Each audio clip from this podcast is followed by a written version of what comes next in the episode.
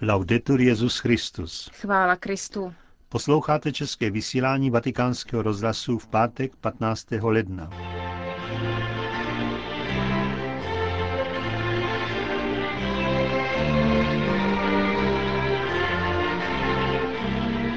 Po aktualitách z Vatikánu uslyšíte jako každý pátek pravidelnou promluvu otce kardinála Tomáše Špidlíka. Pořadem vás provázejí Josef Koláček a Markéta Šindelářová.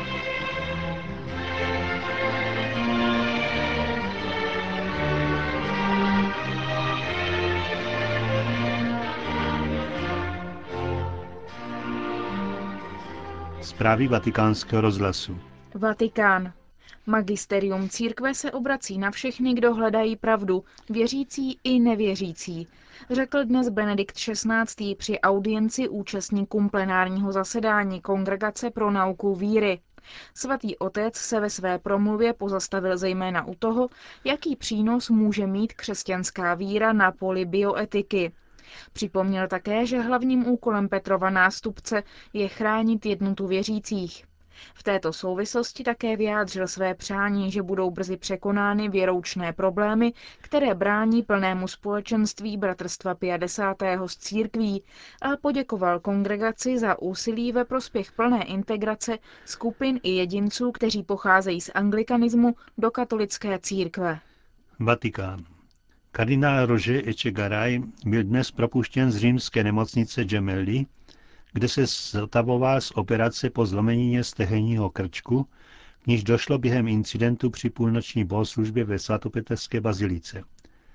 V rehabilitaci bude pokračovat v domácím ošetřování. Vatikán. Úřad liturgického slavení zveřejnil program bohoslužeb, kterým bude Benedikt šestnáctý předsedat v únoru, březnu a dubnu. V den svátku vedení Páně do chrámu v úterý druhého února bude Benedikt šestnáctý bazilice svatého Petra slavit nešpory spolu s řeholníky a řeholnicemi u příležitosti Dne zasvěceného života. Na popeleční středu sedmnáctého února bude od sedmnácti hodin Benedikt šestnáctý předsedat liturgii s udílením popelce v bazilice svaté Sabiny na Aventinu. Od šestnácti třiceti bude předcházet kající procesí od baziliky svatého Anselma. V pátek devatenáctého února o jedenácté hodině se bude svatý otec účastnit konzistoře pro některé kanonizační procesy. V neděli dvacátého prvního února začnou v Apoštolském paláci duchovní cvičení pro svatého otce a římskou kurii. Potrvají do soboty dvacátého sedmého února. V neděli sedmého března navštíví Benedikt šestnáctý římskou farnost svatého Jana z Kříže, kde bude v devět hodin předsedat mši svaté. Ve čtvrtek dvacátého pátého března ve dvacet třicet se koná setkání svatého otce s mládeží Říma a Lácia jako příprava na Světový den mládeže. Mši svaté na květnou neděli dvacátého osmého března bude Benedikt šestnáctý předsedat na svatopeterském náměstí od devěti hodin třiceti minut. V pondělí dvacátého devátého března v osmnáct hodin pak bude ve Vatikánské bazilice sloužit mši svatou ve výročí smrti božího služebníka Jana Pavla druhého. Na zelený čtvrtek prvního dubna bude Benedikt šestnáctý předsedat dvěma liturgiím. devět hodin třicet minut ve Vatikánské bazilice mši svaté s požehnáním křížma a v sedmnáct hodin třicet minut v bazilice svatého Jana na Lateránu mši svaté na památku poslední večeře Páně. Velkopáteční obřady se budou ve svatopetrské bazilice konat v sedmnáct hodin a křížovou cestu v Koloseu povede Benedikt šestnáctý od dvacátého prvního patnáct. Velikonoční vigílie, již bude předsedat Benedikt šestnáctý ve Vatikánské bazilice, začne na Bílou sobotu třetího dubna v dvacet jedna hodin. Slavnostní bohoslužba ze slavnosti zmrtvých stání Páně čtvrtého dubna začne za předsednictví Benedikta šestnáctého na svatopetrském náměstí v deset hodin a patnáct minut. Po ní ve dvanáct hodin svatý otec udělí z centrální lodžie Vatikánské baziliky požehnání Urbi et Orbi. V sobotu sedmnáctého a v neděli osmnáctého dubna vykoná svatý otec apoštolskou návštěvu Malty. Konec zpráv.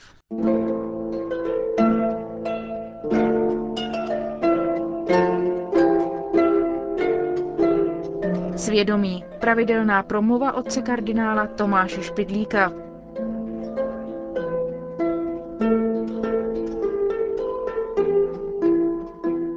Přemýšlím a proto jsem, cogito ergo sum. Touto pověstnou větou uvedl Descartes, Kartezius, moderní myšlení. A co když někdo nemyslí, ten neexistuje? Alespoň ne jako člověk. Psychologové nám ukazují, jak poznání sebe vyrůstá z poznání něčeho jiného. Dítě něco zahledne a hned se ptá, co je to? Neví tedy, co to je, ale jisté je jedno. To nejsem já. Já nejsem kočička, já nejsem pejsek, ačkoliv jsou naši. Já nejsem ani maminka, ani tatínek, ačkoliv je mám rád. Čím víc jiných věcí a osob lidský tvoř poznává, tím větší má mínění o své velikosti a tím víc ho obdivují ostatní. Ale druhy lidského poznání jsou různé. Dítě je ještě nerozlišuje, ale dospělí si jsou dobře vědomi, že tu jsou dvě velké kategorie. Něco poznávané hmatem, učima z posluchu, všeobecně řečeno smysly. Jiné je poznání hlavou, to je rozumem. Na počátku víc věříme smyslům, především očím. To, co jsme na vlastní oči viděli, to je pro nás pravdivé. Těžko nám to někdo vymluvit. Přesto však se často zmýlíme. Jak tedy dokážeme, že jsme v něco viděli správně? Od dávných dob je zvyk přijatý v Biblii, že v pochybnostech tu musí být alespoň dva jiní svědci. Čím víc jich je, tím lépe. Za vědecky jisté se považuje to, o čem se mohou přesvědčit všichni, kteří jsou toho schopni a co je všeobecně přijaté za pravdu. Jsme rádi, že věda stále pokračuje, ale přesto má i vědecké poznání velké slabosti. I vědci už mnohokrát své mínění změnili. Má tedy být důkaz pro neomylnost toho pravdy jenom fakt, že tak myslí všichni? Kromě toho se věda nikdy nemůže vyslovit o soukromých osobních záležitostech. Nepřejeme vědci, aby se oženil podle vědeckých zákonů, ale aby si našel nevěstu podle svého osobního vkusu. Proto se lidé mezi sebou ponavíc baví disputacemi svobodnými a zařizují svůj život podle privátních potřeb. Je takových diskusí mnoho, unavují a pletou hlavu. Proti skeptikům, kteří jimi zaplňovali aténské náměstí, vyhlásil Sokrates princip pít čisté víno, to je uvažovat jenom čistým rozumem. Termínu fyzika se užívalo tehdy pro přírodní vědy. On tedy založil metafyziku, nauku o tom, co je zatím, co vidíme očima a co se odkryje jenom rozumovým uvažováním. Co to je? Všeobecně řečeno přirozenost věcí. Pozorujeme například lidi, každý z nich je jinačí, ale něco mají všichni společného. To, co musí každý mít, abychom ho nazvali člověkem, to je lidská přirozenost. Z toho plyne i morální důsledek. Žít podle přirozenosti znamená dodržovat to, co platí pro všechny lidi, co se dá stanovit zákonem. Není to snadné, je to vidět z toho ještě dnes, víc než po dvou tisících letech, stále se bojuje o to, aby se dobře uzákonila lidská práva. Je to vznešený úkol, ale týden má své veliké nedostatky. Spravedlivý všelidský zákon je podobný metafyzickému nebo matematickému principu. Je nehybný. Naopak život je ve stálém vývoji. Má být tedy základní normou života, co je neživé. V umění oceňujeme originalitu. Nedostane cenu malíř za to, že udělal to, co mohli namalovat všichni ostatní. Dětem od vládí vštěpujeme, aby se podřídili všem pravidlům, ale neujde nám, jak jsou rádi, když si mohou udělat něco docela po svém a jinak než ostatní.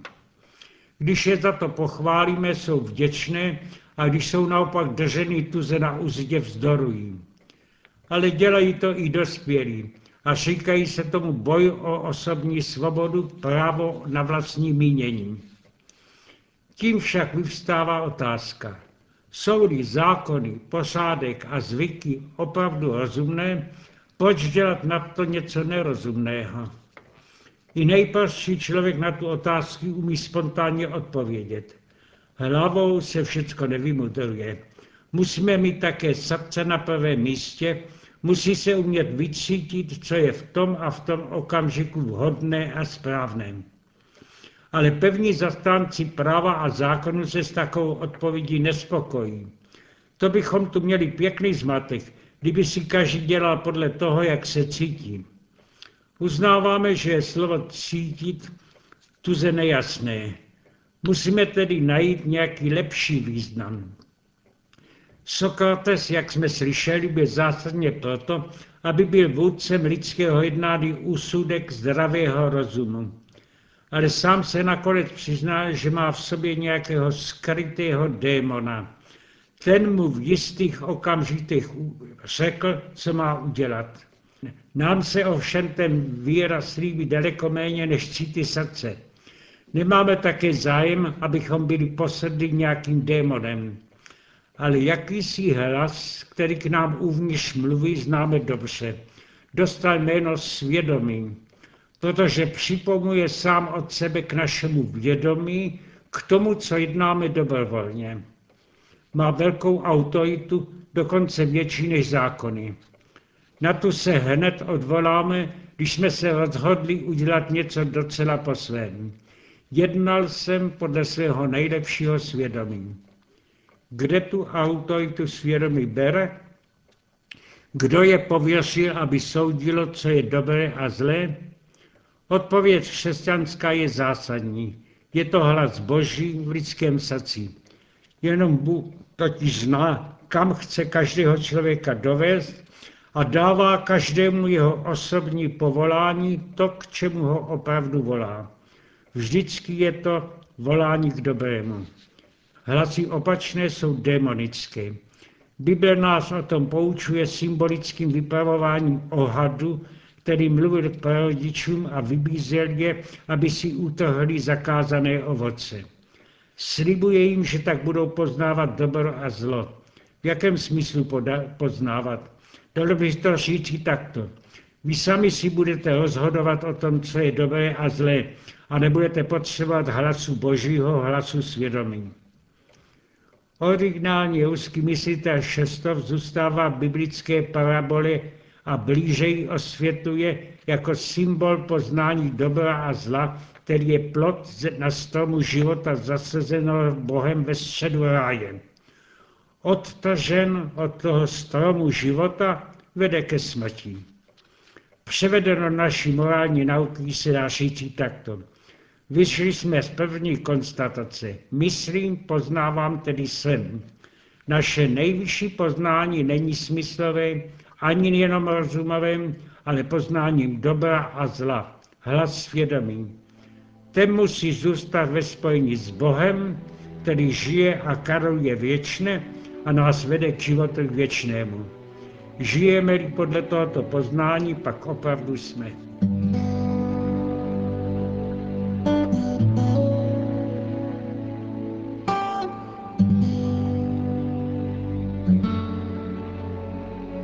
Slyšeli jste promluvu otce kardinála Tomáše Špidlíka.